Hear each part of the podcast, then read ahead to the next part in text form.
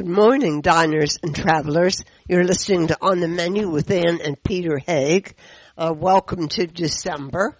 Uh, Hard to believe it's December already, huh? Yeah, I know. Time goes, as they say. Thanksgiving's gone by already. We didn't even notice it on the way. Yeah, if you survived Thanksgiving, you're, you're half on the way to Memorial Day. Or something that? like that. So what's on the what's on the menu today? Well, well we dear? have assorted books about cooking yes, and, very, with very recipes. Un, very unusual ones. And the the f- first first one, f- first of all, the name of the author, Zucker, is rather unusual, and this is a rather unusual cookbook. I think you'll agree when you hear what this young man has to say.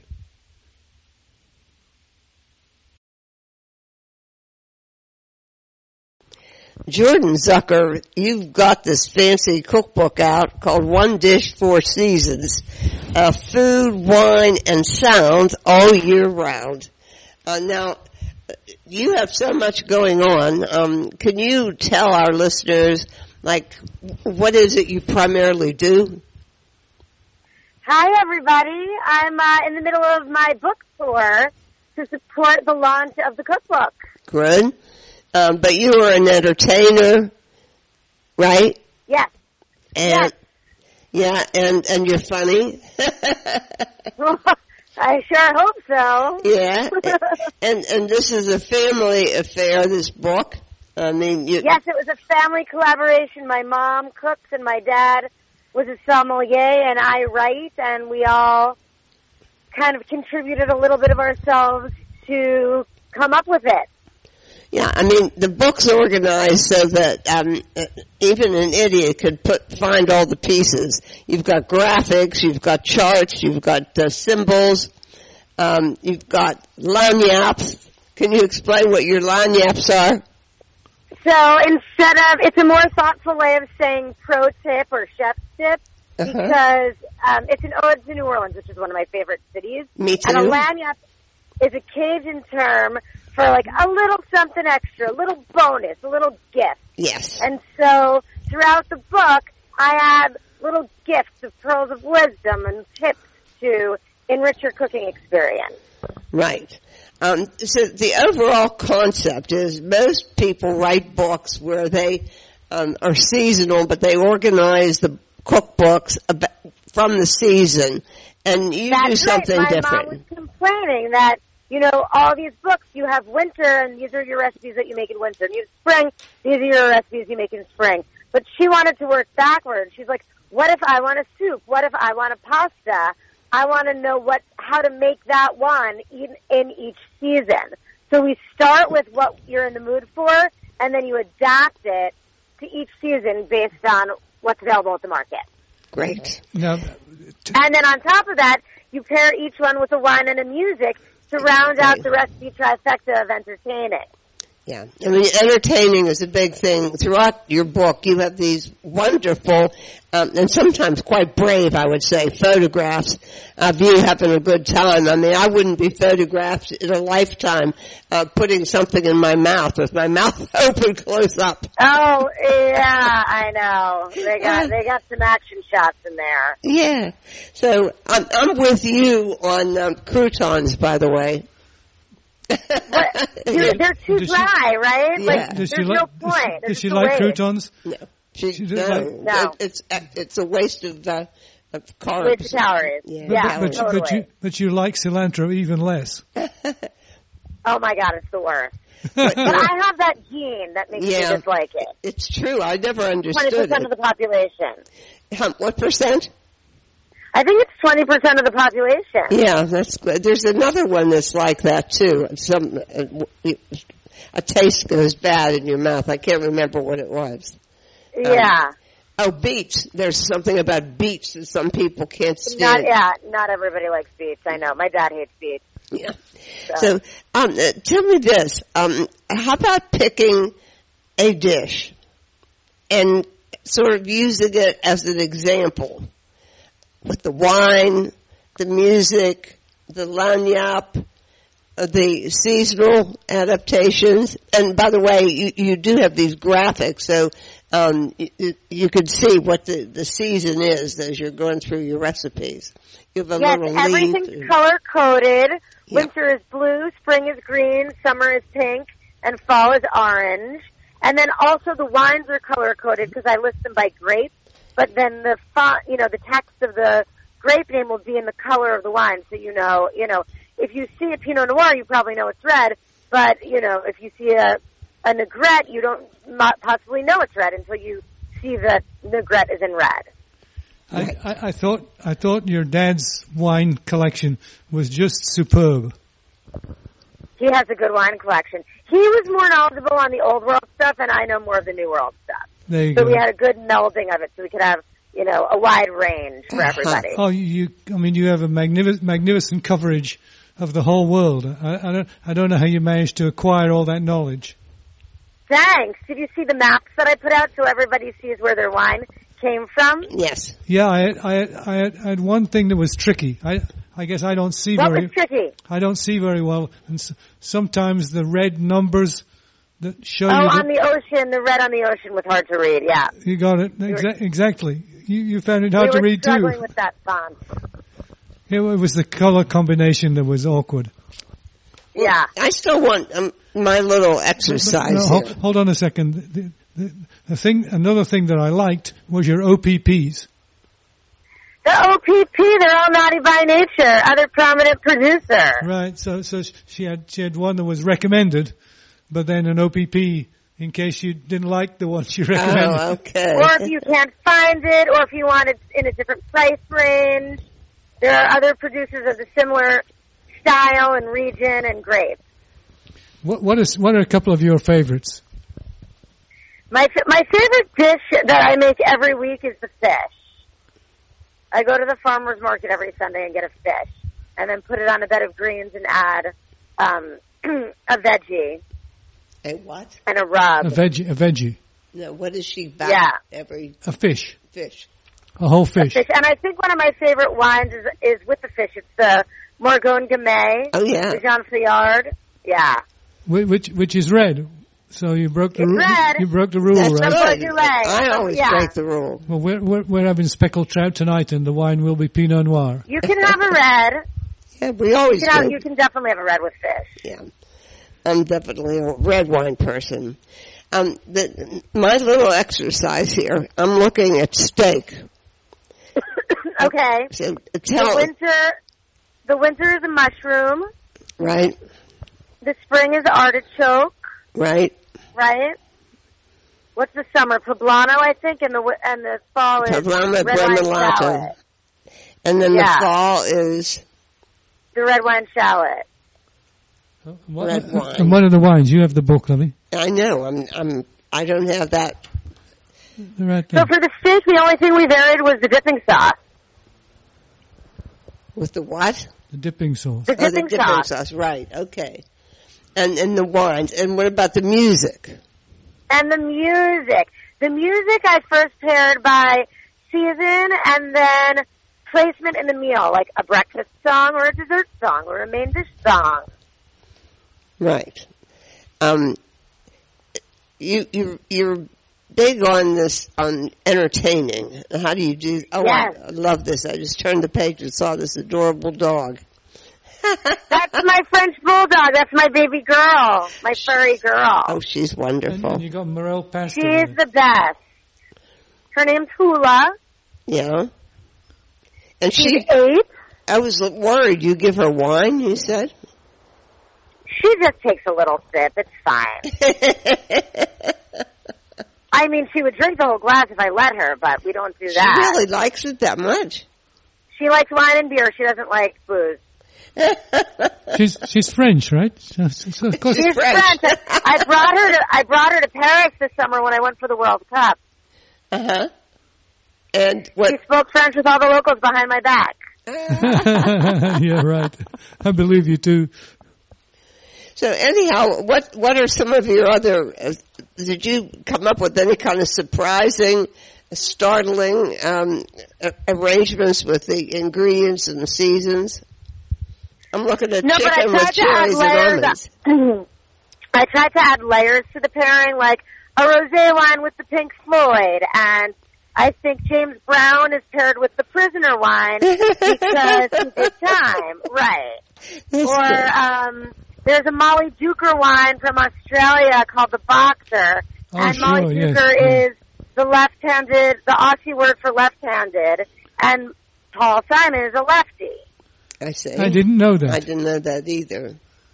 So I added layers to them, like No. fun cerebral layers or wordplay, like the hearts of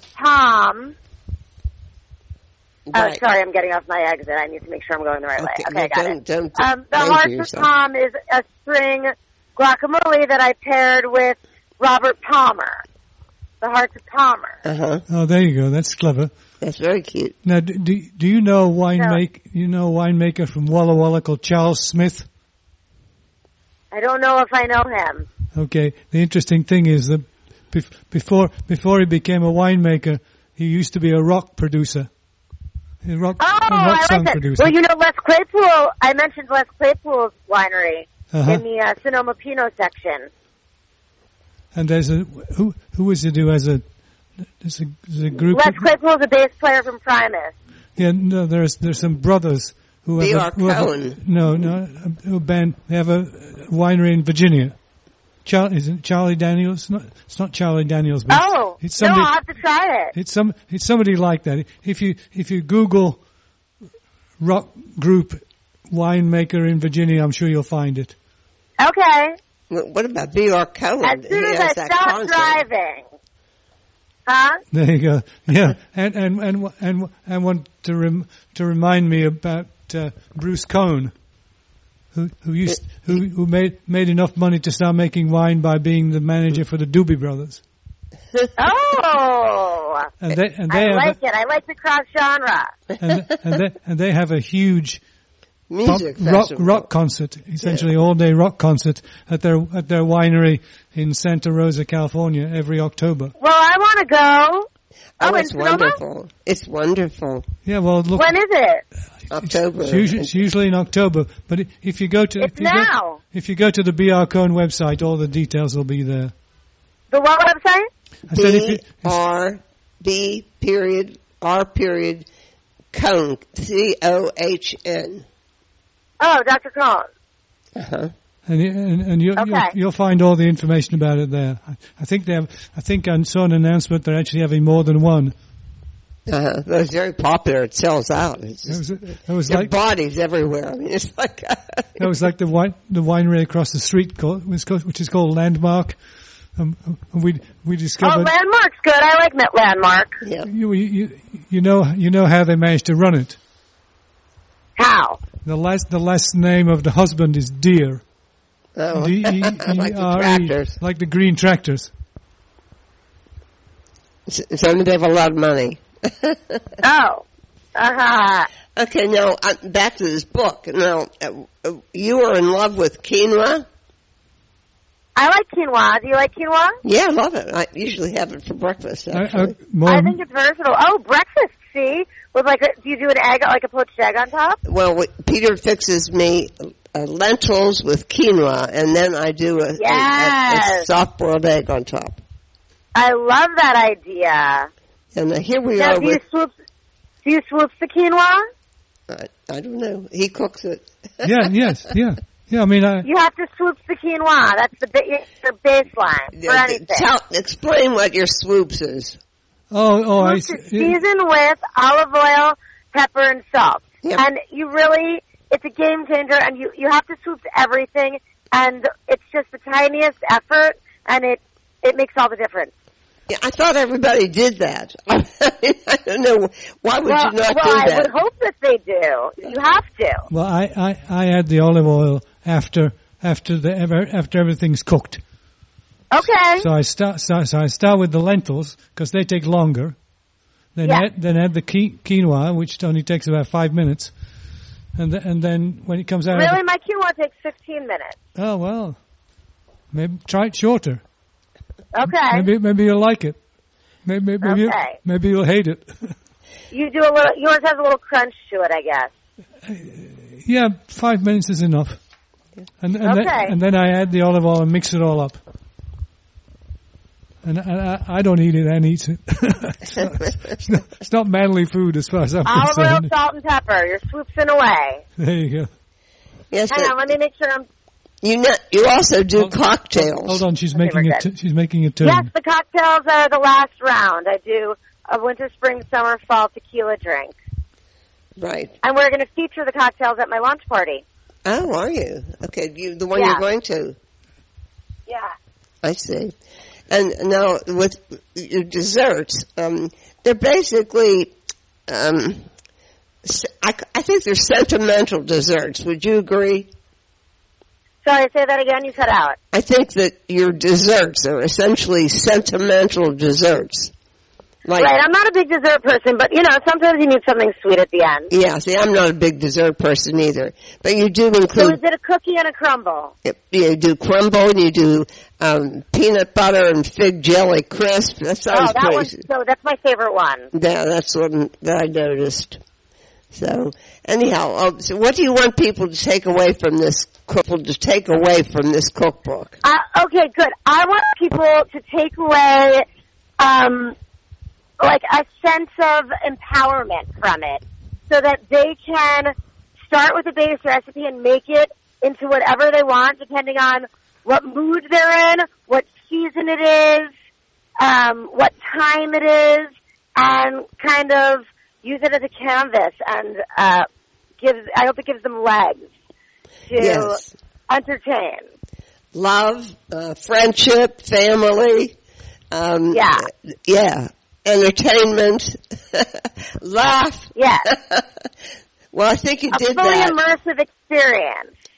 Right. I think you did that just well, Jordan Zucker. Thank you. Again, uh, listeners, um, a twist on your usual cookbook. This one's called One Dish, Four Seasons. Food, wine, and sound all year round. Well, good luck with your uh, launch that you're headed towards, Jordan, and uh, good luck with your book. Thank you so much, guys. Thank you, Jordan. Bye-bye. Okay, bye.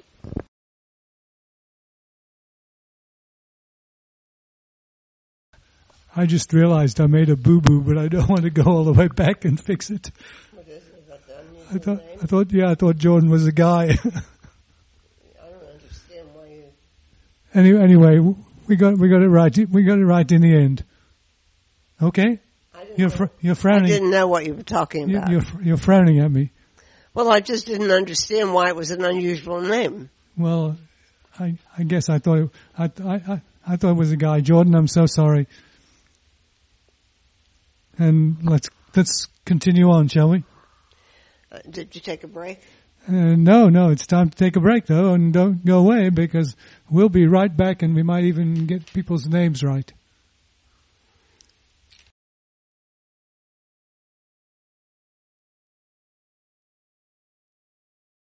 Podcasting services for On the Menu Radio are provided by ASP Station. www.aspstation.net.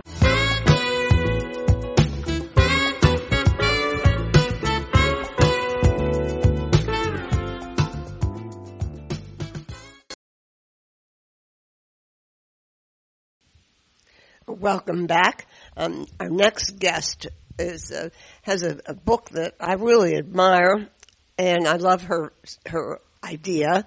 It, the book's called Lateral Cooking, and uh, as somebody who can't seem to follow a recipe, I really appreciate her concept of, of You're- weaning yourself away from this um, You're pretty follow. you're pretty lateral altogether. I am lateral indeed. this, this this might be one you've written yourself, love. Yeah, I know. It's uh, Niki Segnit, Lateral Cooking. Uh, she's coming to us from the UK.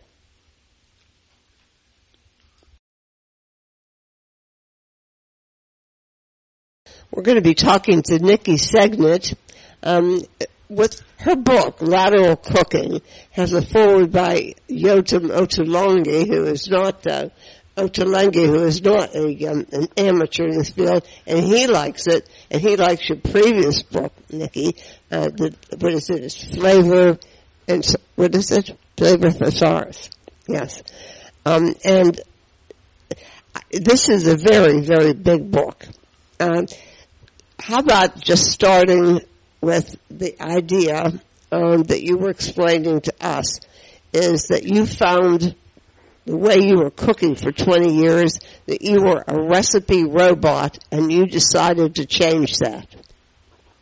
Uh, yes, I did. I mean, I started to change a little bit when I wrote the Flavor Thesaurus because I'd started to think about food from the point of view of ingredients or starting with ingredients and thinking a little bit more about what things taste like. But when I was writing the Flavor Thesaurus, I had to try lots and lots of different flavor combinations together and I had to start letting go of recipes and starting to adapt things myself or come up with ideas of my own.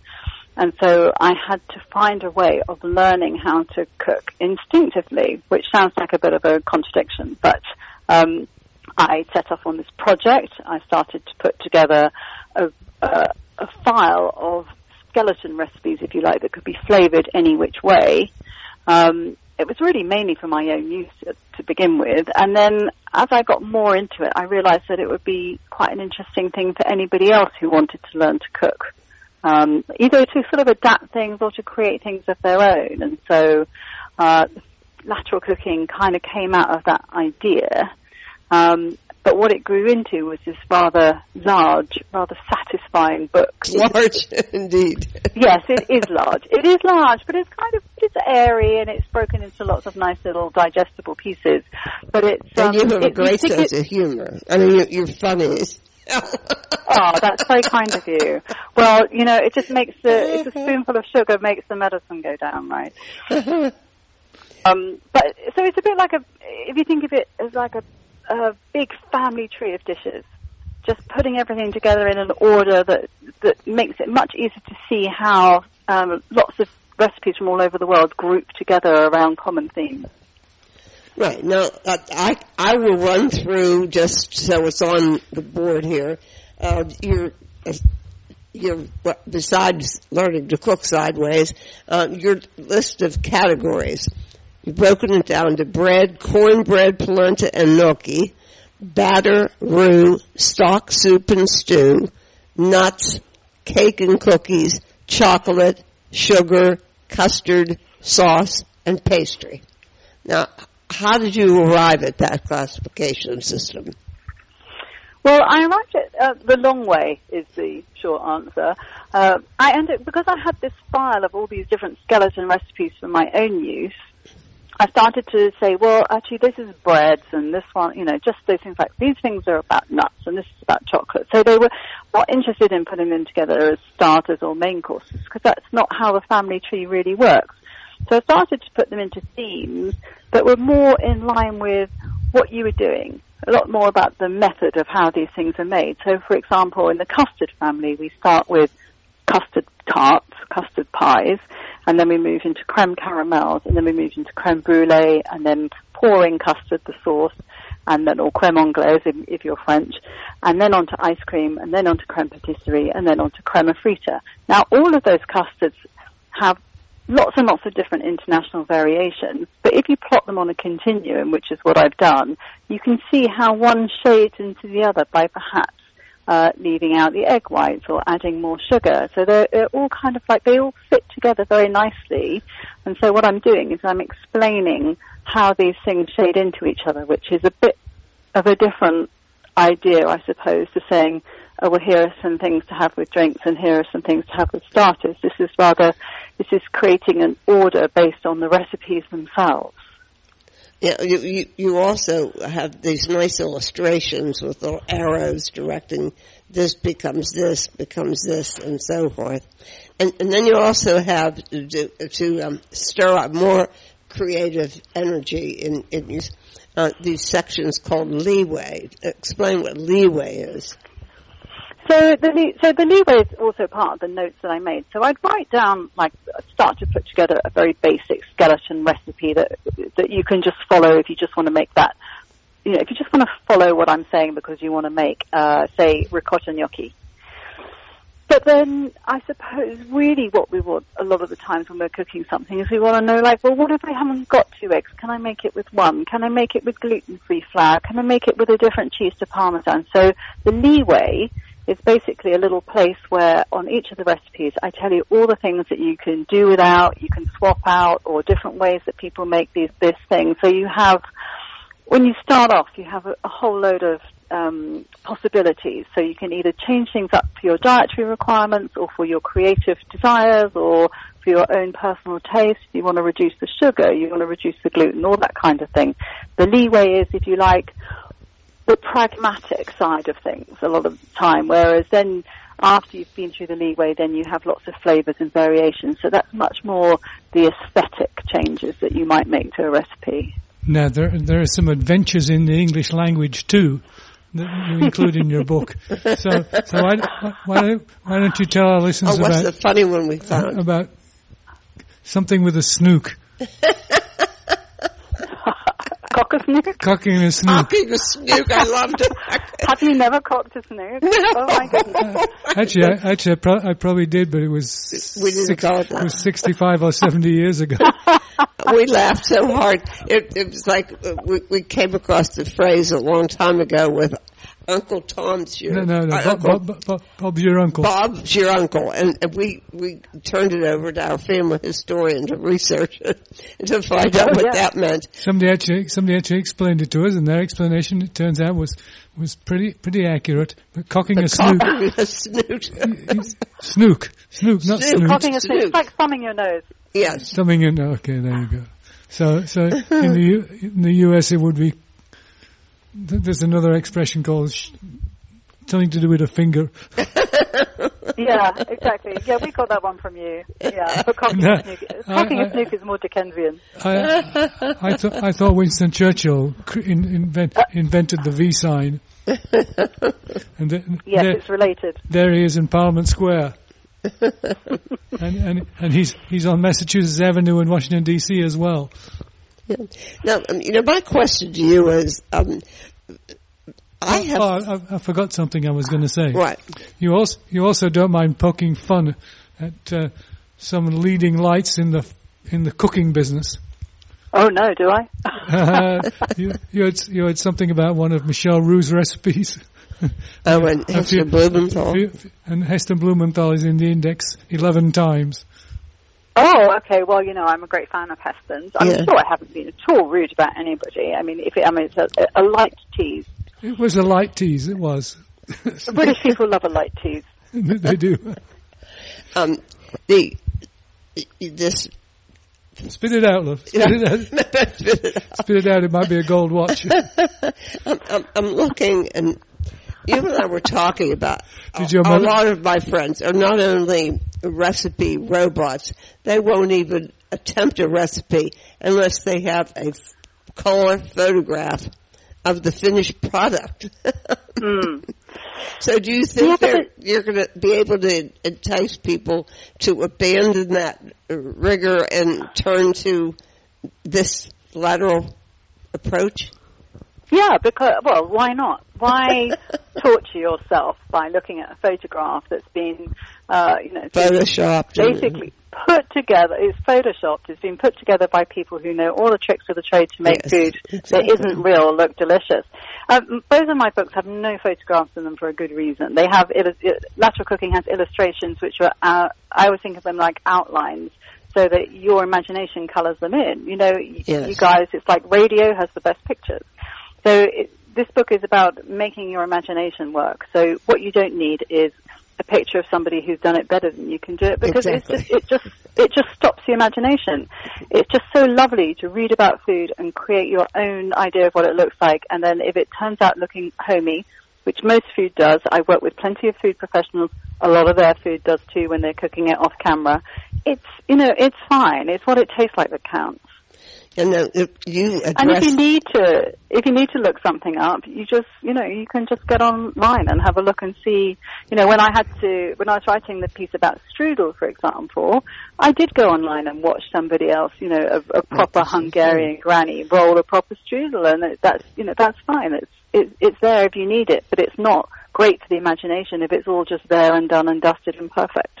But you addressed the issue. Um, I used to have this issue where I would come up with something marvelous and then I couldn't remember what I did. Well, that's also, I think, a love, a lovely thing because sometimes it's great to just have that ephemeral moment where you made something and that, you know, like it's the sort of thing that goes in, down in family history where you say, oh God, do you remember when so and so, when mum made that thing and it was just so great, but she, you know, she's never ever going to be able to make it again because she didn't write it down. Or, uh, you know, I talk about the Christmas cake that I made a couple of years ago. It was people were talking about this Christmas cake. I have no idea what I did. Well, I but took it's to, fun to try. I took to calling a friend of mine and, and saying to him, write this down and tell him what he should write down so I could retrieve the recipe. I tend to be a bit more careful these days. Mhm. I tend to take notes. Uh, is, is there an example? I mean, I'm looking at nuts, but I'm not sure that's the most obvious example of tracing uh, the evolution of lateral development here. Uh, well, nuts is actually nuts is a great one, but I'll perhaps bread is a little bit simpler. So we could say the bread continuum. The bread Okay. chapter starts with a flatbread, which is just Right. flour and water and a pinch of salt, and you mix it up to dough and you roll it out, and then you can cook it on the barbecue or under the grill or in a pan or whatever, and you have this lovely, delicious flatbread that smells like um, fresh bread. I did Now, like the one that- about. I like the one about where you went in with all those little loaves that looked like a uh, a, a breast implant showroom. That's what happens if you have 14 different flavored breads at 125 grams, like one cup's worth of flour, all of them like heaving as they're proving on the side. It really was, uh, it was quite a sight to behold. It was, it was very beautiful in its way. So, go ahead, back to that- bread. Sorry? Back to bread. You're telling us about the bread. Oh, yes, so the flatbread. But that flatbread is how chapatis are made. It's how tortillas are made. It's how Japanese nihachi buckwheat noodles are made. There's just like that one very simple way of making a dough is responsible for dozens of different food preparations across the world. So I've collected them all together under this one starting point. And then you move on to adding a bit of chemical leavener, baking soda, baking powder, to that same mix. It's the same proportion. I always use the same proportion when I can in the book. I use the same language to explain what we're doing in the book as well. So it becomes properly repetitive and it's going it's going to go into your hard drive so you know how to do it without referring to the book quite quickly.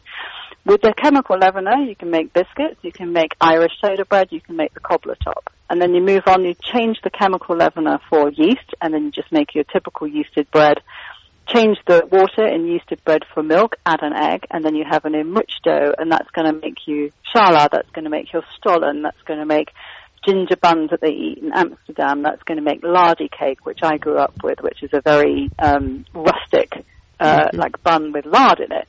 And then further enrich it, you make a brioche, and then enrich it, enrich it and make it more of a batter than a dough, and you have the batter that you use to make babas and savarins. and all along that um, continuum, we use the same either um, two cups or four cups of flour and the same amount of liquid, and it's just really you can learn how to do all of this in a week. You can do all of it and never need another bread recipe again. That is, of course, you can t- if you can tear yourself away from all the funny jokes that are in the book. That is my trick. So the thing is, is you can learn it, but uh, I, I like to keep you on the page because I like to write. And so it's a it's a jolly fun book to read, isn't so, it? so you, the, you enjoyed this. You could tell just by reading it that you enjoyed writing but, it. but no, the, the last the last one was your first book. That's right. Yeah. So the Flavor. flavor of the So this was is the first one. so this is only the second one. yeah. Is the first one still in print? Oh God, yes. So it's first all two hundred thousand copies and Yeah. something It's like that. Sold a quarter of a million here. It's Quarter of a million copies, that's 14 We ought to get a copy of that too. What? You should get a copy of that. You'll have a scream with it. It's full of um, it's full of the naughty things that you clearly like. Oh boy. Well, um, you you have uh, interesting things to say about Rue. Um, you you have uh, charming little illustrations of uh, of the crabs, um, and you know little s- peppered throughout the uh, the type. The only criticism I would have is the size Ooh. of the type. oh, really? Gosh. actually, actually, it's be, it's better than I thought it was going to be. Oh, really? When I when I looked over your shoulder at it, I said I'll never be able to read that because I'm optically challenged. Yeah, but it's it's at it- least black on uh, the one black and then red on white. Yeah. I mean, it's Well, the ones that I have trouble with are the the fancy books that have yellow and black. Yeah, but the- yellow the- prints on black. the Like time- the whole gourmet cookbook was yellow. The, the time Headlines. size, time size, is, the time size isn't, isn't as bad as I thought it would be. Mm-hmm. I might actually be able to tackle some of the some of the pages. Well, you have your work cut out for you here, I think. I, I do, I do. Now, t- t- tell, tell our listeners the answer to the question we asked you at the beginning. Where is T.S. Eliot's house? okay, T.S. Eliot's house is in Kensington, just off Kensington High Street. Just, Um, just around the corner from the uh, Whole Foods. I am actually sitting at his desk. No Really? kidding. Isn't- I'm sitting at his desk trying to, uh, you know, trying to pick up some writerly vibes by osmosis. and and the the, the, fun, the funniest thing about it is that T.S. T.S. Eliot wrote lots of lots of wonderful things, but including poems about cats, which which Uh, eve- yes, which, which eventually became a about cats, yeah. which eventually became a musical hit Yeah. on Broadway. That's right. But he also he also wrote "Who will rid me of this whatever it was." From the play, Well- from the play about Becket, Thomas Becket. Maybe, maybe the next thing that I do will happen to be a massive international musical smash hit about food. There you go. About lateral cooking, no less. maybe just change that C in cats bit in E and make it eat, and it would be lots of lots of dishes singing little Niki, songs and dancing. I must say that um, your book will go on our bookshelf, and you will go on our potential guest list for dinner parties. Well, thank you very much. That's no bigger compliment. And, I'd uh, love to come. and we'll we'll be, we'll be in London sometime soon, I'm sure. So we'll we'll keep your email address and we'll be in touch. It would be it would be fun to sit down together and laugh as we've been doing now. You do that. Thanks, Niki Segnit. Again, Thank you for having me. pardon? Thank you for having me. Take care. Yes, and good luck with your next appearance. Thank you very much. Okay, bye bye.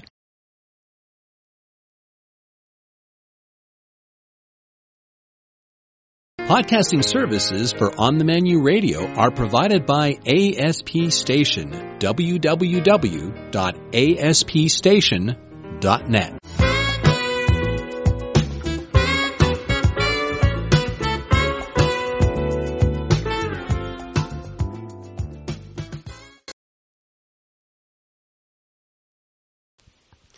Well, I really admire our next guest, and, and I found it, his book just so full of wisdom, and I'd like to just work my way through the whole thing. Uh, we're going to be talking to William Woys Weaver, who we call lovingly um, uh, W3. W, indeed, W W three and W three is an expert on guess what you'll never guess pickles.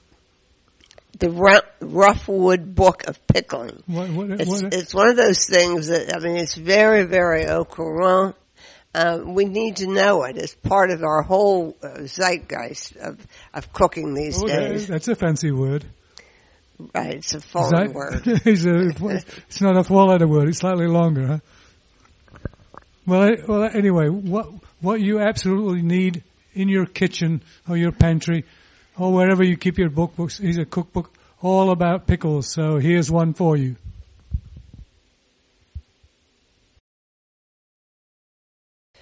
William Woys Weaver is, how many books is it now? Uh, William, is it 15 or 18? No, it's it's 18. I'm 18. working on 19, 20, and 21 Oh dear, all together. altogether. Oh boy. Um, It's you, called multitasking. Yeah. Well, the book we're going to be talking about actually is the Roughwood Book of Pickling. And uh, listeners, uh, you want the uh, ne plus ultra of uh, pickling. This is it. um, there have been so many books on pickling because it's everybody's turned to preserving in one way or another. And uh, but yours is a really serious. Um, it's it's. I described it to somebody as academic but not dry. I mean, academic in terms of accuracy and detail, but but also an interesting read. Is that how you would agree it is? Well, thank you. Yes, I I I was hoping it would come across that way. Okay. Um, Well, you the recipes are are very good, by the way. Oh, the recipes are wonderful. Now, Triple they, tested. now, they, they have, but they have a history about them, right? Yes. They, they go back a really long time. Many Yeah. of the Yeah. you know many of the recipes um, really uh, well a couple of them are from the 18th century, but I I changed them. I, I modernized them. Uh, tastes have changed, but some of the concepts, well, like the pickled um, cardoon. Uh, I mean, people have been pickling cardoons for thousands of years, so Mhm. it's it's just a new way of doing it. Um, but, but then there's some there are some recipes in there which are unusual, um, more or less a product of my own invention. For example, the gr- uh, green blueberries, unripe blueberries. Yeah, that surprised me. Um, I, in the back of my head, I had some dish in a restaurant that had those in it, blueberries, and I don't remember what it was. You remember? I was so surprised, Rabbit. No, I don't remember. Yeah, but I was Green, surprised. green, It- blue, green blueberries. I would not have remembered. well, it, it was a savory dish. Okay. Yes, they would work. They actually, when when the blueberry uh, fruit is before it ripens blue and black, it has a taste similar to gooseberries. So you Mhm. can you can use it like a tart apple or something of that kind in savory dishes. And it, it's very high in pectin, so you don't really need Sure-Jell or anything like that Mhm. to um, make them turn into jam. Wh- Whatever happened to gooseberries, by the way?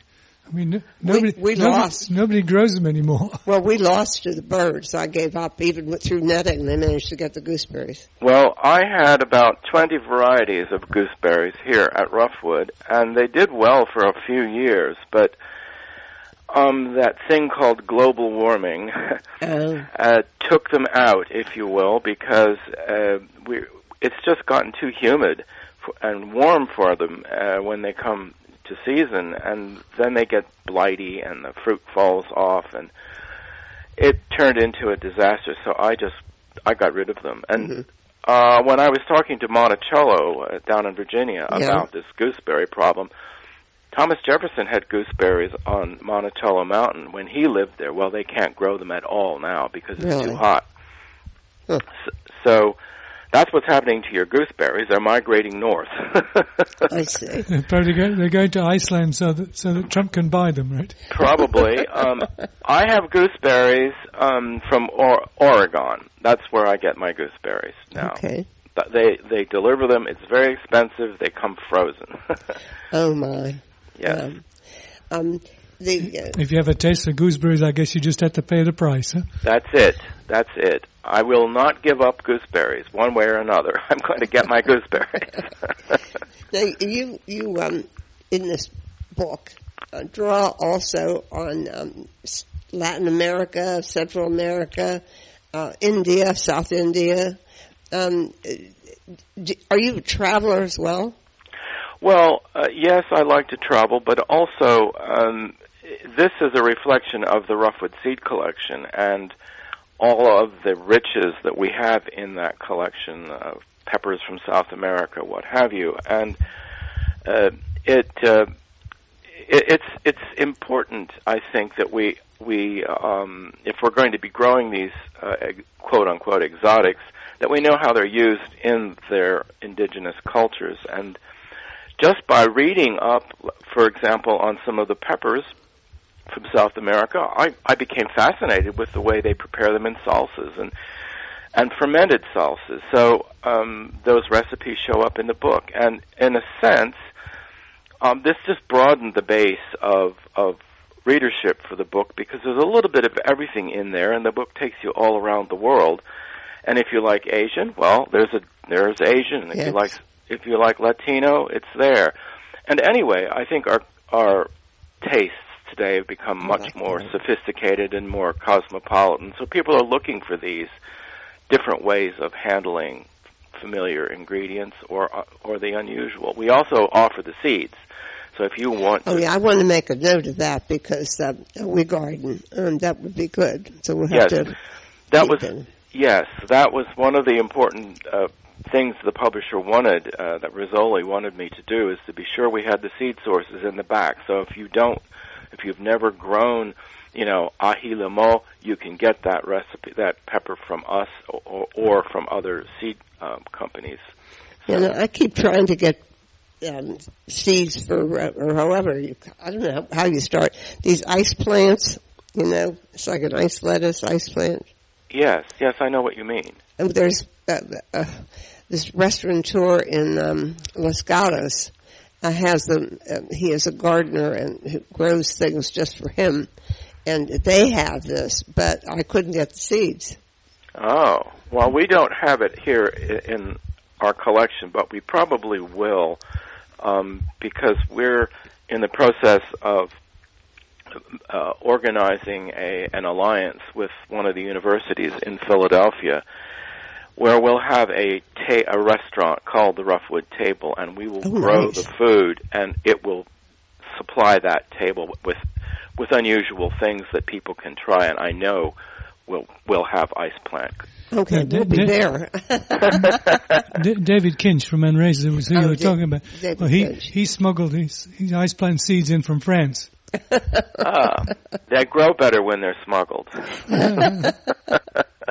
That's like the cheese Oh, company that oh, is smuggled in the Roquefort mold. I was right. I, I always laugh about to Gary Eberle and and what he called the suitcase clone, uh-huh. which which He's a were, winemaker. which were cutting cuttings of, of the Syrah grape variety. No, you know, we we were talking around about this. Let's start back at the beginning. Uh, the first chapter in your book, well, the introduction to your book, says the story of Roughwood, which gives us the background on uh, the seed savers and all that. Tell me, tell us about that. Yes. Well, um, the Roughwood Book of Pickling, of course, draws its name from the, the the house, and the house was called Roughwood, a name it acquired in the 1880s uh, when it was owned by Thomas Alexander Biddle, who was a very famous Right, yeah. uh, banker in Philadelphia, one of the wealthiest bankers. He bought the place and called it Roughwood after an ancestral home in uh, in Scotland. Okay. And so that's where there is a Roughwood in Scotland, a Ruchwood, I think that's how they pronounce it there. Okay. and this is Roughwood is the Anglo the English way of of writing the Scottish name. But he actually bought the house to um as a love nest for his um uh Mistress. mistress, yes, uh, a, a Mrs. Pooter, who was um, an infamous madam in Philadelphia, one of those Victorian ladies into black corsets and that sort of thing. Uh-oh. Gotta watch out for black horses. yes, well, we we swear Mrs. Pooter's ghost is walking around Roughwood, and she's. Uh, we we hear noises every once in a while, and we just say, "Oh, that's Mrs. Pooter. She's got something to tell us." but um, so th- that's more or less how the house got its name. Um, it was a 75 acre farm so, at that time, mm-hmm. so it, it has an agricultural history tied to it. But it was originally built as a tavern, so I mean, it's sort of the ideal place to live if you're writing about food. Mm-hmm. the place is all about food and food preparation. And I brought my grandfather's seed collection over here to Devon from Westchester. Yeah, Westchester. no, that I have a question about that. You said that that the seed collection was put together in what 1930 something. Yes, my uh, we we know that my grandfather had this his seed collection organized by 1932. He it probably goes back before that, but I I How were these viable? These seeds just because you it, that were frozen? I never. yes yes he he he was really um well versed in in botany and horticulture and he knew that if you froze seeds you could prolong their lo- longevity for Yeah, a but long, that many long years. Oh yes. If you freeze, for example, um, wheat, it will keep it for a thousand years if you freeze it the correct at the correct temperature. it's it's a tricky business knowing what plants react to what kind of freezing.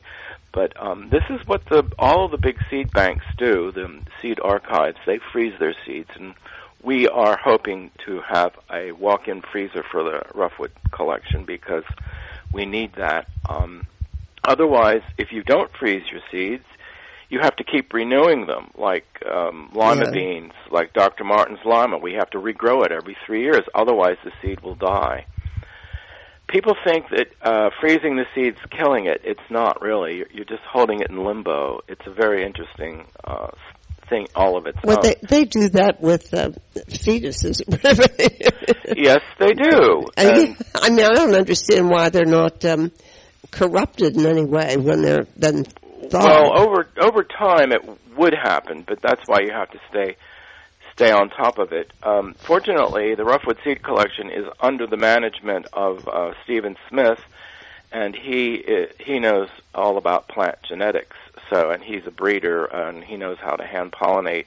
So, we we have an expert on board running things for us, and I depend on him um, a great deal now because he he is breeding new varieties of corn and um, new lettuces for us. I've I've created some varieties as well, and we have a couple of them in the pickling book. Uh, Roughwood fairy horns, the um, little peppers. Oh, those things. I, I they were the strangest looking things. Well, they make good ristras too. You know, you can um, th- since they're they look like a hand with five fingers. These little peppers that grow in this clumps. You can tie them together and make a wreath. It's r- very easy. Oh, nice. So they they have a decorative uh, aspect, but they're hot as Hades.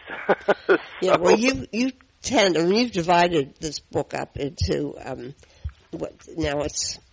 Yes. hunt- Yeah, I have it divided up into uh, hot and spicy, sweet and sour, and salty fermented. So those are basically the three categories of pickles. Some people don't like sweet and sour, but they love hot and spicy. So yeah, you love spicy and hot, don't you? Yes, I do. I happen to like it. it nothing is too hot for me. Oh boy. I'm one of those. But just remember, what goes in hot comes out hot. So- Yeah, that's a nice way of putting it. I know exactly what you mean. yeah. What, what's that chili from Arizona that that keeps sending us, Rabbit? Well, they're hat, they're hatch, Hatch- chilies, hatch chilies. but they're, Oh, not, yes, they're, they're not all that hot. Well, no, we didn't use the really hot ones after we got them. They, were, they came in three different um, temperatures. uh-huh. Um, you know, mild, hot, and the hottest. Yeah. And we didn't use the hottest of hot. That's not for me. Well, those are called weaponized peppers.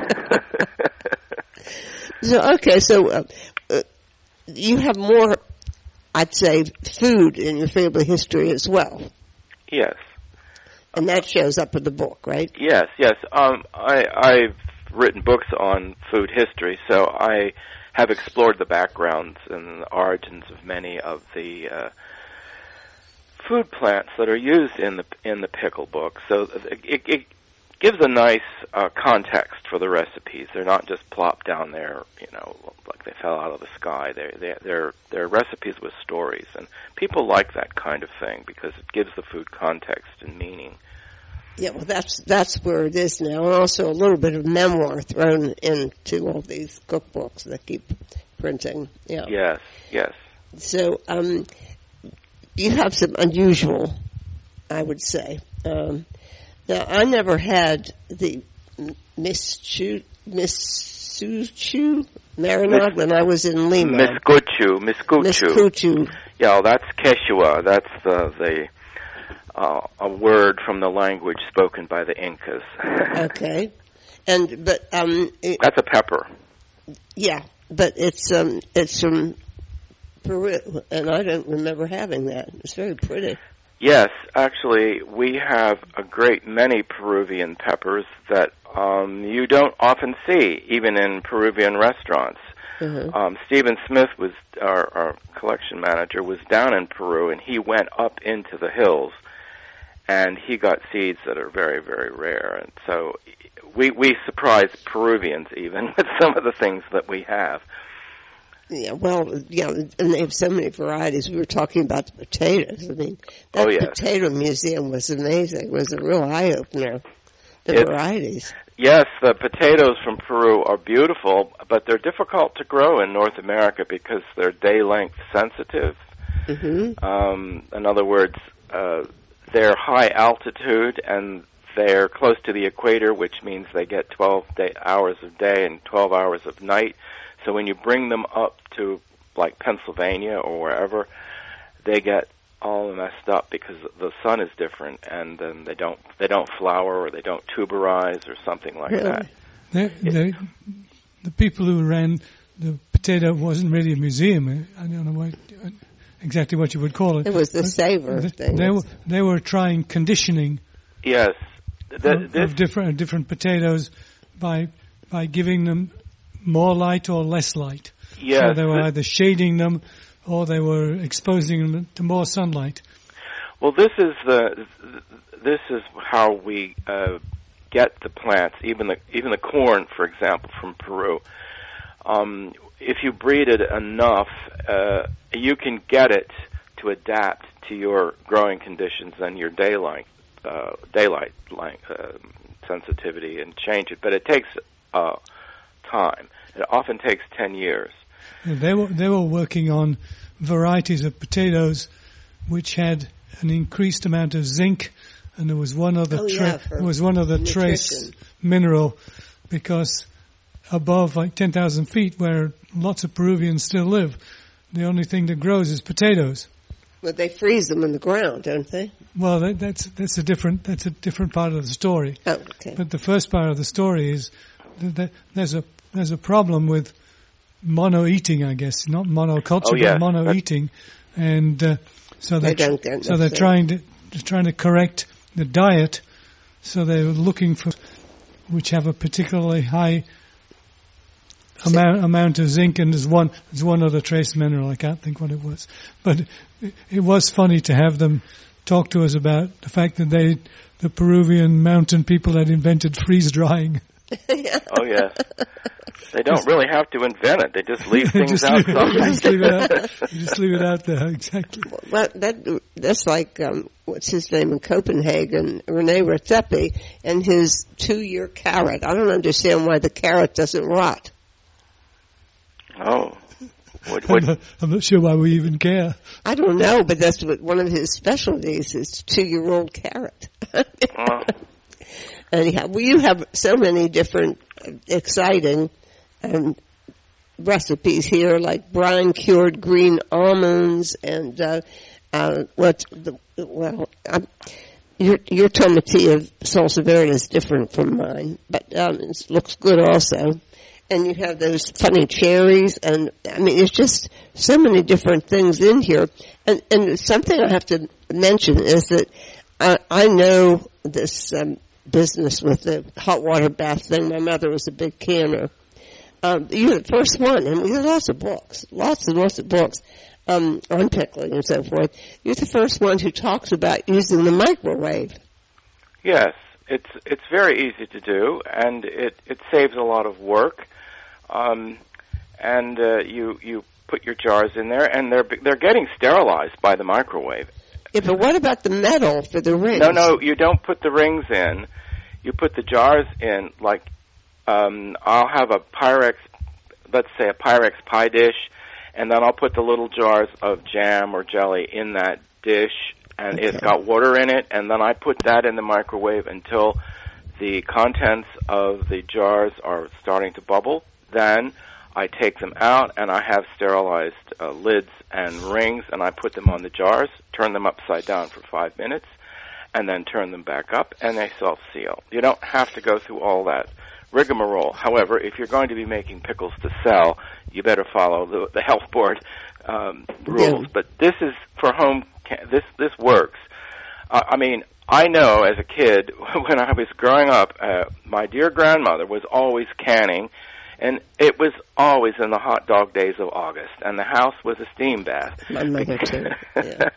And uh, anyone who cans knows what that's like. And I just thought this is such an easier way of doing it without killing yourself. Yeah. Only you can't d- do huge batches. This is for small batch, of course, because your microwaves can only carry so much. But you'll notice in my recipes, it's it's often just two quart jars.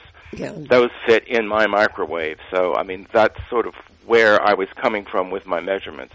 But all the recipes are designed to, be multiplied up or cut in half. So you you can take it where you want to go. it depends on how much work you want to do in August, right? Right. I I remember sitting around waiting to hear the little pop when they sealed. yes, yes. That's what happens when you use the microwave. They, that you bring them out, they're upside down for five minutes, and stand them up, and then they should start to pop. The lids will pop downwards, and then you know you've got a good seal. And anyway, with pickles, it's a lot of them don't even need the water bath because they're they're they're they're good at ambient temperature. They were invented for that purpose, you know, just to put them in a cold room. But um, you know, they don't have meat in them and that sort of thing, which really uh, it's a whole different kind of protein. Oh, well, with beans, it's another thing that they can go off rather easily, but. Um, it, it, it's you, you have to use some common sense when you're when you're um, pickling as to what what's best because the, the salty and fermented recipes they were designed to go into crocks sitting in a in a cold room someplace so that you don't really need to seal them anyway they're so good who wants to seal them i want to get into them Well, I, I think this is an eye-opening book, and of course, Risley always produces beautiful books, and this one is another one. Um, so, listeners, it's uh, William Woys Weaver, and it's called the Roughwood Book of Pickling, and uh, the recipes are, are delicious. Um, and if you w- want to get exotic seeds, what where to go for that? Yes, the, the the seed source is listed at the back of the book, so it tells you where to order the seeds. Great. And you can order. Uh, you can actually anybody who wants to can go to our website, which is www.roughwoodtable.org, and we have an online store which will be up and running. Uh, I think uh, within two weeks, and all of this will be available for sale there. And be sure to keep us posted on the Western so that when we're in Philadelphia visiting the kids. Oh yes, the, well already these res, um, Elwood, a couple of the, the the cutting edge restaurants already have our recipes on their menus. So those chefs know me well. they come out here and we share ingredients. We're working on the Roughwood book of vegetable cookery, so there's going to be a whole Roughwood series eventually. Oh, great. Well, Yes. it's been a pleasure talking to you, and your book is, is as I said, eye-opening. Well, thank you. Thank you, William Woys Weaver. Yes. Bye bye. Bye. Okay. Well, it's time to let you go and start your Christmas shopping, everybody. Right? Yes. Okay, and we'll see you again same time, same place next week. And until then, Bye-bye.